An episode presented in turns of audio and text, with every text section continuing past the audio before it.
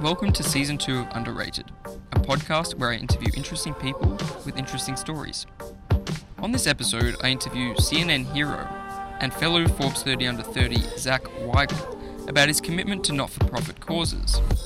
As the founder and C E O of Gamers Outreach, an organisation that provides video games to children in hospital, I learned about what motivates him and more about his charity and how Gamers Outreach is able to impact one point two five million children every year. Hey, Zach, how's it going? It's good, Adam. How are you, man? I'm doing really well. We're on uh, opposite sides of, of the globe today. We are. What time is it where you are again? Oh, it's eleven a.m. Oh, wow. Where are you? You said you're Eastern time, but you're normally in L A. I am, yeah. So I'm kind of living a nomadic lifestyle at the moment. Uh, I mean, at the time we're talking here, um, you know, COVID is happening. There are a lot of um, demonstrations happening, you know, in Los Angeles. So I was living right in the heart of downtown L A. I mean, you could see City Hall from my apartment window. And over the last four years, you know, I think living in a city, you're always a little closer to the national conversation and the pulse of what's happening in America.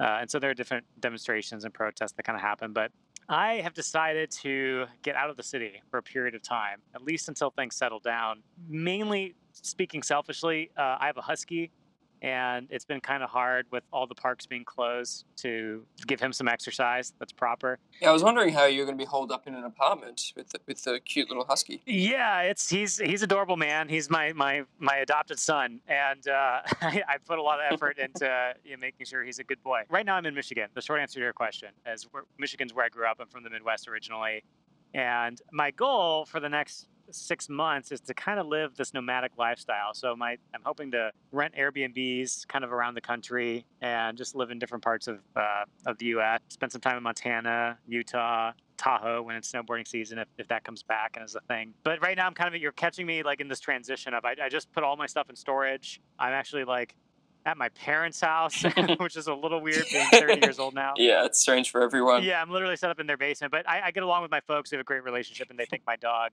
is their grandchild, so they're very willing to uh, help take care of him if I want to go on some adventure. So it's been good, man, actually. That's awesome. How are you dealing with all this? What's, I mean, you're in Australia right now. I know you were trying to get back to the States. Yeah, COVID has been interesting. I think it's a year of change for everyone. I'm at my parents' place. I'm about to actually go to an Airbnb for a little bit just to have some alone space. But no, it's been uh, it's been really good um, overall. Unfortunately, the U S consulates are all closed around the world, so I can't really get back there at the moment, um, but uh, I'm coming to terms with the fact that that's okay. A move is, uh, what does a move mean anyway these days? Anything can happen. It does raise a lot of interesting questions. You know, I mean, this idea that you have to be tied to a certain location. Now that it seems the world has suddenly caught on to remote work, will we be in a place where cities are as highly sought after, at least like living in a city? Will that be something that people care as much about? I'm I'm not sure. I guess we'll find out soon. Or maybe just the landscape of cities or where cities are located will change. From my own experience, I noticed a lot of people also leaving downtown L A. And I don't know if that's super widespread, but I could say within my own apartment building, there were a lot of people moving out. Yeah. One of my now long-term ambitions, you know, when you've got those little goals that are probably not going to be achieved, but you have, have them anyway. One of them is now to like have a farm. I like that idea. That I can just like escape to. And I think it's because, like, you don't know what's going to happen. I mean, I was never a conspiracy theorist, but now that I know a pandemic is possible, I like to have some level of security in my life. You know, Sonny, I, I saw someone the other day make this comment that, uh, you know, most people think of cities as being convenient places to live, but perhaps in actuality, they're quite fragile when things go wrong. Mm. And I think this pandemic is sort of exposing that in some ways where clearly, Uh, I can say personally, you know, all the conveniences of a city typically are man-made, right? Like the gym, I can walk to the gym, but in the environment that we live in, the gyms are closed. So where does somebody work out? You kind of have to make do. But in the Midwest, meanwhile, back in Michigan kind of thing on your farm, you can just walk outside and you can build a garage and have your own gym. For the same price, probably. Yeah. I mean, you think about, what is it, an Equinox membership, you know, two hundred something a month, right? Like, I mean, you, you take that same investment and build something that is going to buy a squat rack, right? It's yeah. probably half the price. And and there you go. You're good for the year mm-hmm. uh, and, and longer, perhaps indefinitely. So it, it, there is something to be said about, I think, permanence of having your own real estate in that way. And perhaps it is safer. But I wouldn't have thought about that really until all this had happened. No, I wouldn't either. It was my, it was the last thing. But I wanted to get into uh, Gamers Outreach. And so this is, um, you founded it, um, you're the C E O, and it's like, it's scaled.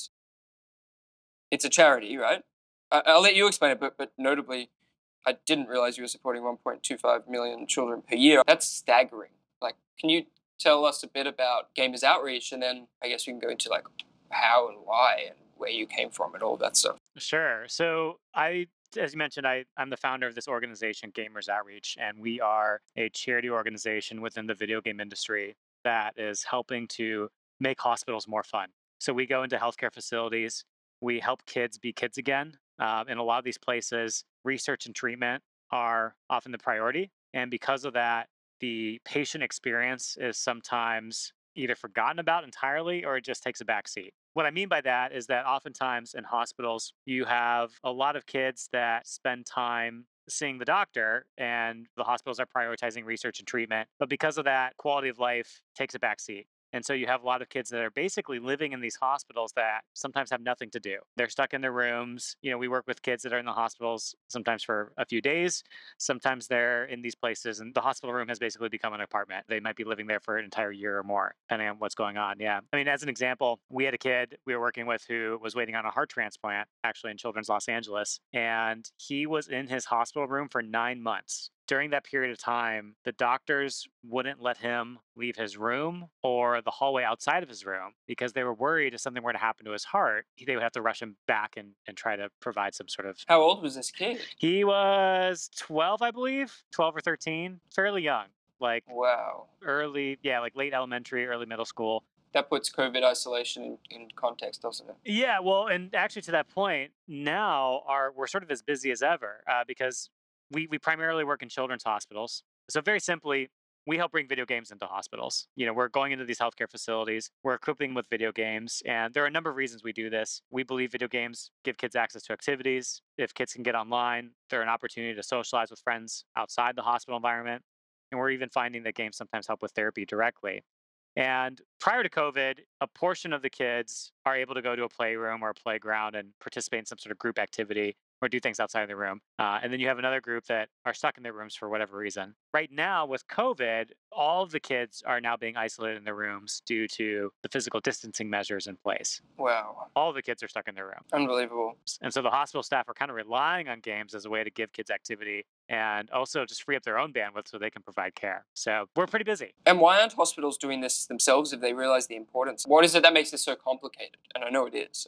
yeah, I, I think that's, uh, there, there are probably a handful of answers to that question. And it kind of also depends on the hospital. I would start just by saying that hospitals have a range of priorities, right? Like the first goal of every hospital is to get people out of the hospital. Hopefully, right? Like that's kind of the whole point. You know, if you if you go to the hospital, you really shouldn't be there. Nobody wants to be at the hospital. Unfortunately, a lot of things can go wrong with humans, right? You can get into a car accident, you can break a leg, something can happen to an organ. There's a long list of things that can happen. And because of that, hospitals have a wide range of priorities. And when it comes to funding, they're trying to address all of this list of things that can happen to a person. And then on top of that, they're trying to hire medical professionals that can support these various things. By the time you work your way through that list, uh, it's rare to find hospitals that are resourced up enough to where they're also thinking about upgrading the entertainment experience for patients. It's like the high capital cost of it. Yeah, exactly. And so th- that's partially why we're organized as a nonprofit is because, you know, in the for-profit world, the customers you have are people who can afford your product. In the nonprofit world, you're supporting people that can't afford the good or service. I actually love that way of articulating it too. Yeah, and it, and again, this is a huge simplification. I mean, that's not totally applicable. Like if you think of a symphony, usually symphonies are organized as nonprofits for various reasons, right? But I, I think this is a really just kind of good starting block to conceptualize what the difference is.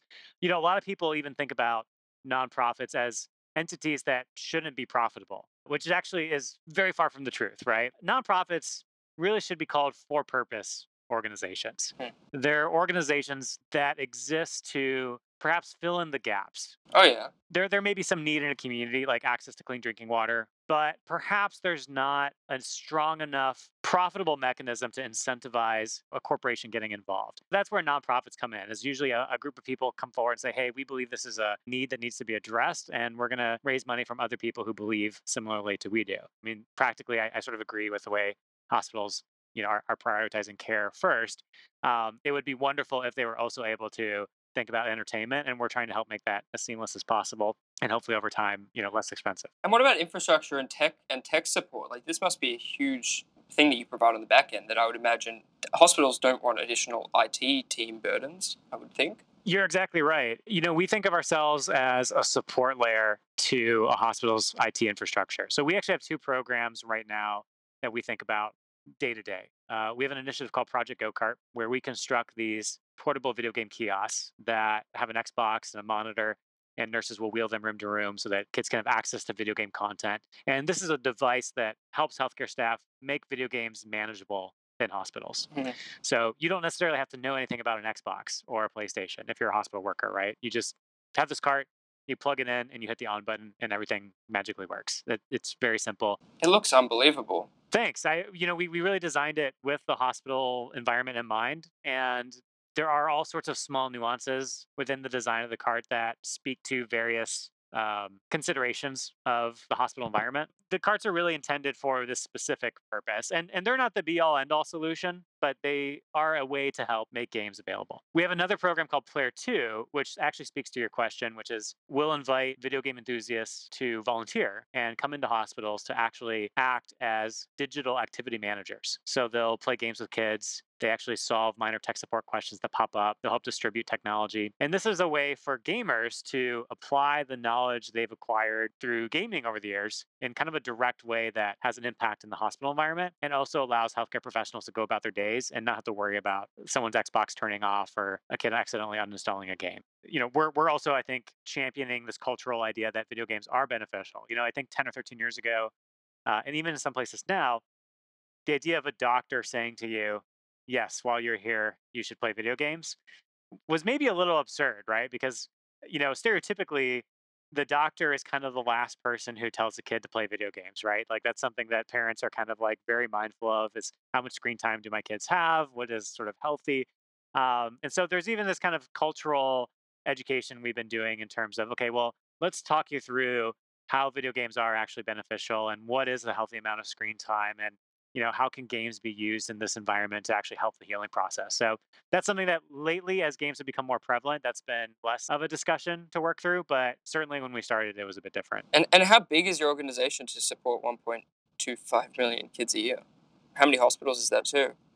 We right now have an, a presence in over two hundred hospitals, primarily in North America. Our initiatives exist in such a way that it doesn't require, and I don't want to tempt fate here, but it doesn't require too much bandwidth from a bunch of team members. So we have maybe seven full-time staffers. Wow. Yeah, we're not huge, actually. Like, staff-wise, we're we're not quite large. Now, I, I also mentioned, too, that some of our numbers are somewhat skewed in the sense that hospitals have massive scale. Um, like, Children's Hospital Los Angeles alone last year registered over six hundred thousand patients visiting their one facility in the course of a year. Wow. That breaks down to like eighteen hundred people per day coming to that healthcare facility for something, whether it's minor, like a minor checkup, or something more serious. Now, when we deploy one of our gaming carts in this hospital, you know, over the last number of years, we've talked to different hospital staff from around the country, and we've asked them, hey, you know, in a given day, how many kids do you think play on one of our gaming carts? Just what, what we think the average is.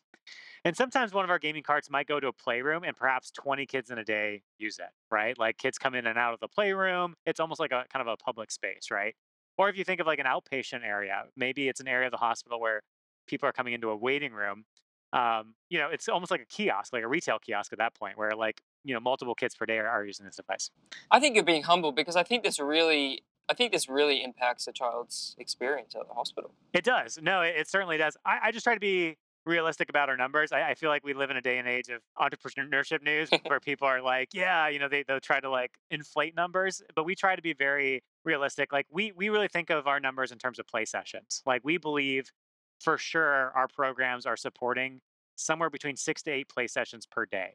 And when you multiply that by the number of gaming carts we've deployed thus far, it ends up being somewhere between one point two to one point five million kids per year, potentially. Are those unique individuals? Are they the same kids playing each day? We we actually don't have like, you know, we don't have that level of insight into the hospital environment, but certainly it could be way more, really. Um, it just depends on how many kids are coming through that hospital. So what does it cost to donate one of these machines if someone wanted to help? Yeah, I mean, we will allow people to come forward and actually, you know, fund the construction of one of these units and donate it to a hospital of their preference. And we set the commitment at thirty-five hundred dollars per unit, but that includes a number of things. So it's the cart itself, the gaming console, it's all the content we put on the, the device, so all the video games get downloaded and installed. We actually hire people to do that. So we have one of our actually staffers that I mentioned earlier, his whole job is to basically update Xbox consoles and provide support to hospitals. That's what he does. Imagine explaining that to your mom or your grandma. Yeah, exactly. I mean, it's kind of like, I, I kind of think of it as like a, it's like working at GameStop, but the work you're doing is helping kids in hospitals. It's super fun. And actually the guy, funny enough, the guy who does it for us uh, is a registered nurse. So he's pretty well educated in terms of like what's happening. So then we'll also ship it anywhere in the U S, and then we provide ongoing support and setup help. So it's really like a blanket cost that helps provide the unit itself, as well as uh, all the content, and then ongoing sort of indefinite support for the device if the hospital has questions. And how are you guys raising money and financing? I know you're a business guy. Yeah. Well, charity business guy, but you're a business guy at heart. I can see it. I mean, I have like a, hand, a small handful of like entrepreneurial projects, and you know, you and I obviously know each other through the Forbes community. So I like to think that I'm at least educated about the for-profit environment, and and maybe the next time we chat, we'll be talking about one of the other things I'm working on at the moment. But our organization is really funded through a variety of means. We have a handful of revenue streams as a nonprofit. Every year, we host an annual fundraiser called Gamers for Giving. That generates a pretty significant portion of our revenue each year. We rent out a basketball stadium. You could think of it as like a like the Jerry Lewis telethon meets a LAN party. So we rent out this basketball stadium. We have a couple thousand people bring their computers. They play video games for the whole weekend, and then we stream it on the internet. And we'll invite a number of content creators to broadcast from our event and help raise money through their communities that they've they've built online. So like our event this past March, we ended up raising just shy of seven hundred thousand dollars over the course of a few days that we hosted the event. Wow. Yeah, it went pretty well, thankfully. All things considered, it was a kind of a weird year. It's a lot of machines. It was a lot of machines. Yeah, exactly. I mean, so we'll use that money, and then we'll fund, we'll, we'll both support sort of our existing impact, and then we'll also expand to new hospitals or help hospitals that are looking to, you know, increase maybe things that we've done already. Now, of course, we have donors who come forward as well. So, you know, you mentioned donating the gaming cart. You know, anyone can support with really any amount. I mean, ten dollars can help us uh, ship small, like update care packages to, to hospitals. sixty dollars can help us buy a new game. three hundred dollars can help us buy a new console for hospitals. So it all sort of adds up over time. And, and you can kind of watch in our annual report the growth of our impact year over year and, and see that, you know, transpire. And that's at gamers outreach dot org? Yeah, so anyone can learn about us, gamers outreach dot org. That's the website for our organization, and it has a bunch of information for people to get involved. Sweet. Uh, and Zach, I'd love to hear about your story. How did you get into this in particular? Um, you, you mentioned you're thirty.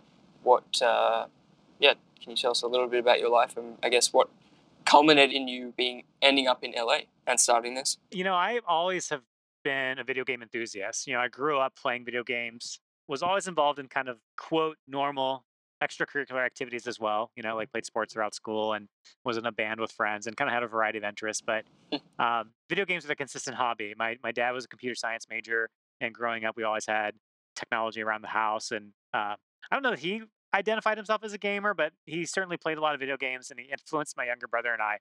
And so at a young age, I really knew that I wanted to work in the video game industry. And when I was a bit older, I became really interested in competing in video games. I, I got really good at a couple of video games and started just developing an interest in wanting to host my own video game tournaments. These events that I started organizing just at a grassroots level, it started as me getting some friends together, and, you know, we would be in our, my parents' basement, you know, with our T Vs and our Xboxes. And then I kind of had this desire to see it grow beyond that and started hosting events at my local high school. I organized this Halo tournament, and there was a police officer in my area who found out I was organizing this event. And I had, for this particular event, I had actually gone to like all the local high schools, and I was like hardcore promoting. I was putting flyers in people's windshields. I had saved up some money to like create a prize pool and really put a lot of effort into like, you know, almost like imagine being in a band and trying to get people to come to your show. I was kind of like doing the same thing. I got really amped about the idea of hosting a video game tournament for my friends.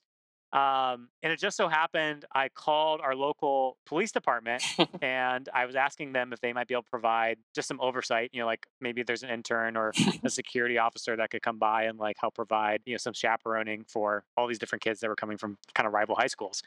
It just so happened the person who picked up the phone belonged to this media censorship organization and he was not a fan of kids playing video games.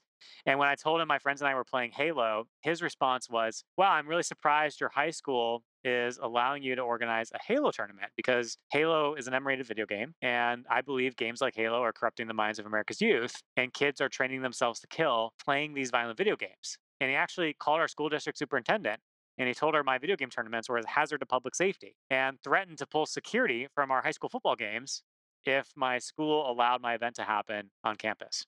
And so I'm like seventeen, eighteen years old at the time, had grown up playing video games. And it's a big issue to, to have to grapple with. It's a complicated topic in the video game industry, particularly because at this time, this is two thousand six, two thousand seven, for whatever reason, there have been various stereotypes around video games and the gaming community, particularly in the U S. Anytime there's a shooting or something violent happens, a lot of public officials are very quick to want to point a finger, and video games often become a scapegoat for these atrocities. Now, personally speaking, in my own opinion, I think there's kind of a list of other topics to address before we get to video games, such as a person's psychological health, how do people get access to these firearms in the first place, um, et cetera. You know, there's there's kind of a, a number of topics to, to chat about before we get to, wow, I'm really sorry somebody shot up a school. It's too bad they played violent video games all their life. Um, I'm not saying media doesn't influence us. And I'm pretty sure the research doesn't back that up either, but that's probably a whole other discussion. No, it is. I mean, you could, you could, I could start pulling out the data and the various research that's been conducted. Now, I'll, I'll even admit that, obviously, I think media has some influence on all of our lives. I mean, we listen to music, we become inspired, we watch a great movie, and maybe it thinks, makes us see the world a little differently. But certainly, you know, I, I think this was an, an overreaction, for sure. And at that time, as a young person, I'd always grown up around these stereotypes and around these stigmas, and I was really frustrated as a video game enthusiast. And I wanted to demonstrate, you know, this is something that I believe as a gamer, actually, when we get together around what we're passionate about, it creates a sense of community, and there's a lot of goodwill that can be done as a video game industry and people.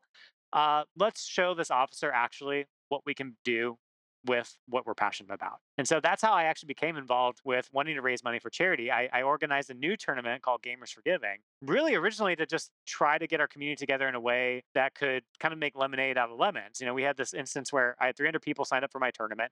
Our event was shut down two days before it was supposed to happen. And I thought that was wrong for a number of reasons, not even to get into sort of like the rights that an individual maybe has to like use a public space for, you know, an activity that's been approved. Uh, so I, I wanted to at least demonstrate, hey, actually, let me let me show you what I believe to be true. And I want to get the gaming community together for something that can do good in the world. And that's how Gamers for Giving was born. And that's how my own interest in philanthropy started. I really, frankly, I know... I don't know that I had a lot of interest in becoming the leader of a charity organization. I, I very much wanted to work in the video game industry. I wanted a career as an entrepreneur. Um, and it just so happened that as I became involved, I realized, wow, this work is really meaningful and important.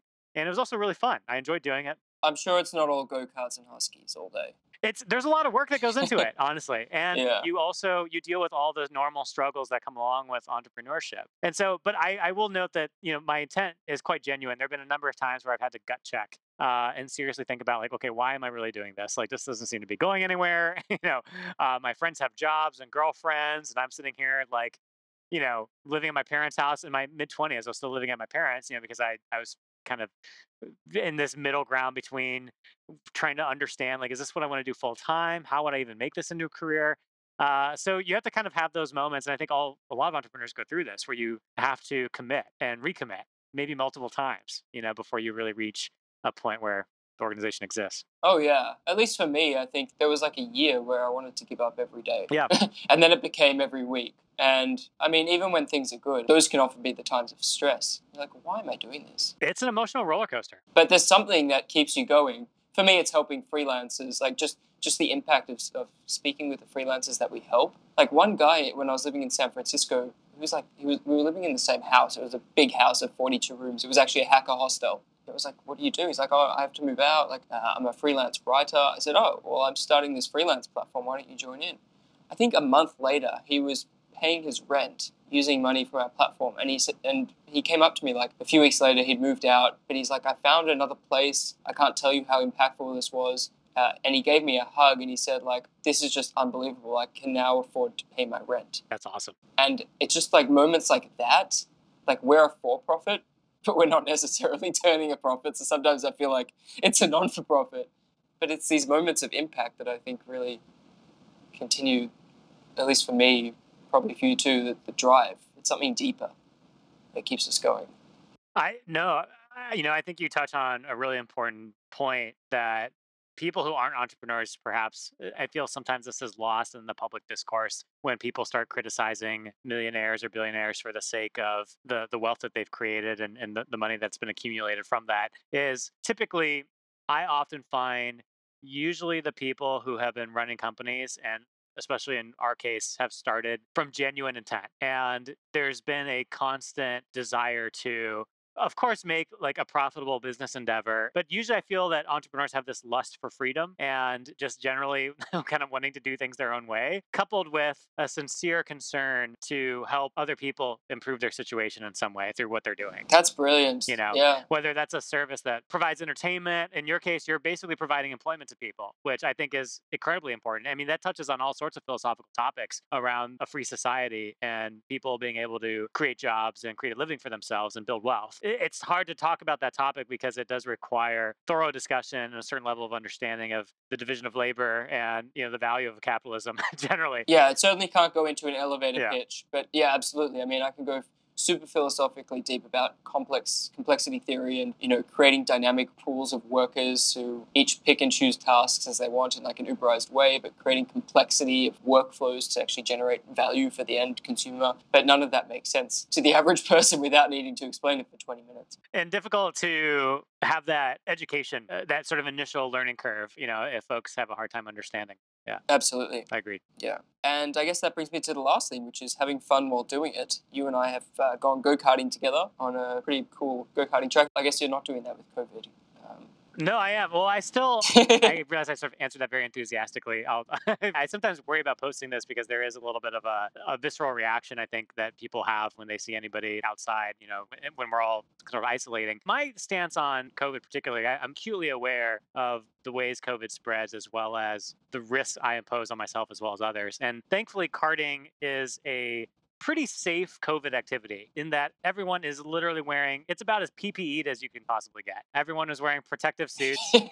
As long as it's your own equipment, right? Yeah, exactly. I mean, I'm literally walking around the track with a an entire hood on my face underneath of a helmet, you know? So if, if I were to sneeze, it's not going anywhere. You know, it's literally trapped inside this giant thing around my head. So yeah. Um, and then on top of that, you're really pretty distanced from most everybody. It's actually pretty safe. I, I think, in fact, I, I would argue that during this time of extreme closures and lockdowns is actually more important than ever that we find these activities that allow us to get out into the world and kind of experience life. Uh, and if I can do that through something that's safe, like karting, great. I think especially now that Gamers Outreach is, is a little better resourced, this wasn't as true five years ago when we were like hardcore grinding and uh, I felt like every single Absolutely. Moment of the day I had to work on the organization. And I still had that passion, but I also have recently developed a sense of sobriety around it all. There are times where I'm like on an airplane, maybe traveling, and I'll have this thought to myself, like, if this plane were to go down right now, is there a list of things that I wish I would have done more of? I can definitely say that I spent a large part of my youth building Gamers Outreach, which I, I'm glad that I did. I'm, I'm very proud of everything we've accomplished and at least enjoy like a work environment that I've customized to sort of my preferences. And I have a, a team of people and, and they're also now a part of that world. But I also feel that I have missed out on a few things in terms of leisure I'd like to catch up on. And I, I just want to make sure that I'm enjoying life along the way, trying to kind of take like a Richard Branson approach to it. It's great to build a company, but also important to make sure that you're you're having a little bit of fun while you're doing it. My dad used to build Indy cars in the day. And so I grew up kind of in the semi-racing family where pretty frequently, actually, when I was younger, we would go to these racetracks. My dad would help engineers uh, build Indy cars. And when I was a kid, I like really wanted to be a race car driver. My dad was like not a fan at all. Like he was did not want to see his son in these in these vehicles, ironically, that he was helping to build. But then I realized, you know, uh, I eventually moved to L A because I work from home. I wanted to be in an area where it was easier to facilitate sort of like a national presence for Gamers Outreach. And, and genuinely, I just enjoy Los Angeles a lot. I really love the culture of L A and the entertainment industry and the sense of aspiration that exists there. And when I moved there, I realized, you know what? I'm an adult now. I can do what I want. I'm going to join a karting team. So uh, yeah, man, the karting team, you were out with us. I mean, you met Phil. He's the team owner. He used to be a Formula One test driver and has actually raced in the Indy five hundred a couple times. Jensen Button is on our team. He's He was the two thousand nine F one world champion. he's been out with us actually quite a bit lately. It's so cool. It's a fun group. It's really, really cool. Well, that's awesome. And it's kind of very on brand. You know, we, we build these gaming carts. We call them go-karts. It, it just so kind of works out. I noticed that. Yeah, we, we, we call them Gamers Outreach carts. Uh, but now that I'm on this karting team, it's like, it's almost sort of like a marketing ploy for the organization as well. Yeah, no, I love it. It's good to combine your interests with your, your work. Yeah. Cool, Zach. Very fun. Absolutely. Just running out of time, but uh, thank you so much for uh, joining. I find your story super fascinating, and I'm glad that we can, well, I look forward to our next go-karting session. Thanks, Adam. And learning more about charity life and also hearing about your for-profit projects on the side. Yeah, we'll talk again soon, man. All right, cheers, Zach. Thank you.